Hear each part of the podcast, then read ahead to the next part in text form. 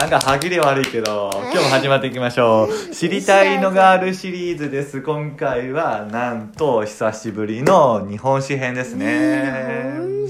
日本史編です。今、奈良、奈良じゃないですかね。えっと、平安時代ですかね。平安時代一緒なんですけどそうですね。はい、今回はえっと、文化特に天平文化について考えていきたいと思います聖武天皇の時に天平文化が花開きましたそしてシルクロードを通って外国のものインドや中国や韓国のものが日本にどんどん入ってきましたそしてそれをの倉庫として使ったのが正倉院というところでなんと珍しいあぜ蔵作りということで国家遺産ではなくてごめんなさい世界遺産というふうにもなってるわけですね。とても素晴らしい。カカットしないよカットしないよ。はい。ということで聖武天皇の時に天平文化が花開きました。そしてその中には正ちょっとおかしいよ。ブーツの形になってるよ。正倉院の中には何が入っていたかとちょっと琵琶というですね少しあの、えー、とギターかなんかに似てるものがね入ってましたね。バイオリン？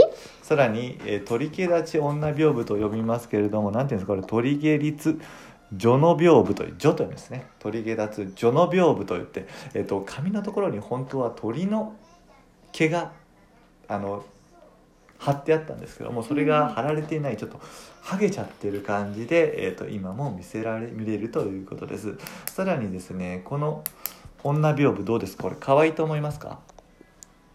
もう、ブサイク。ブサイクだと思う。ブサイクだと思いますね、まあ、そうやってその時に唐の美人が何でしたっけ？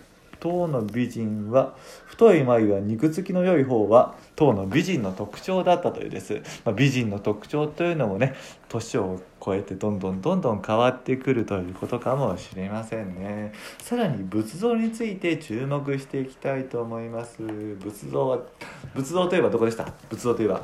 えっと、奈良の大仏像。そうです。ね。東大寺の大仏ですね。それは何で作られてましたか？どうだったよね。銅その通り銅で作られていました。やがて天平文化が花開くとどうなるかというとまず、えーこのアシュラ像とかですね。そういうのは粘土ですね。粘土で作られるようになったということで、だんだんとか粘土と銅だったら粘土の方が簡単にですね、えー制作するのが簡単になでも、ってきたんですよ、焼いちゃねん、焼かないとダメじゃん。まあ、やかなくちゃダメですよね。そしてやがて鑑真という人が来た後には、あのエジプトの粘土板とか。まあまあまあまあはい。でやがてやがてその作り方が木彫りただの木になったわけですね。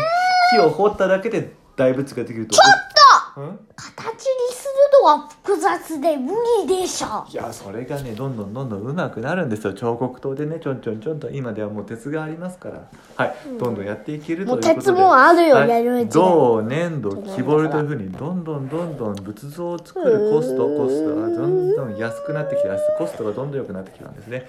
そういうことで今回は天平文化ということを考えました。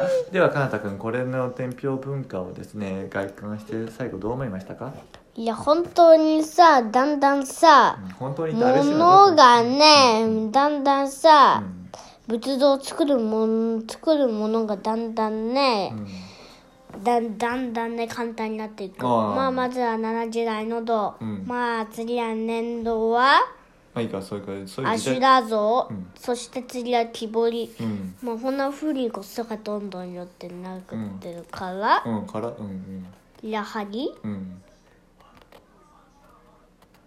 木彫りの方が一番いい。あ木彫りが一番いいと思ったんですよね、それにどんどんどんどんその仏像っていうのがあの身近なもの。いあの最初は一部の人しか見れなかったものだったかもしれないけどもそれがどんどんどんどん大量生産できることによって仏教がその人々のところに深く深く浸透していっちょっと待って、ちょっと待って。はいはい。木彫りも焼かないとダメでしょ。いやいや木彫りは焼いたらもう焼けてなくなっちゃうんですよ。木彫りは焼いちゃダメよ。粘土は焼くけど木彫りは焼いちゃダメ。わかる？薪になっちゃう。これ、粘土の方が焼かなくていいし、木彫りの方が焼いいやいやいやいやいや。いとダメ。そして銅の方は何もしなくていいだけ。逆ですよね。ということでですね仏教が人々の心の奥深くに染み込んで仏教がより身近なものになってきたということですねこんなところですかね今日は。はい。ありがとうございました。ありがとうございました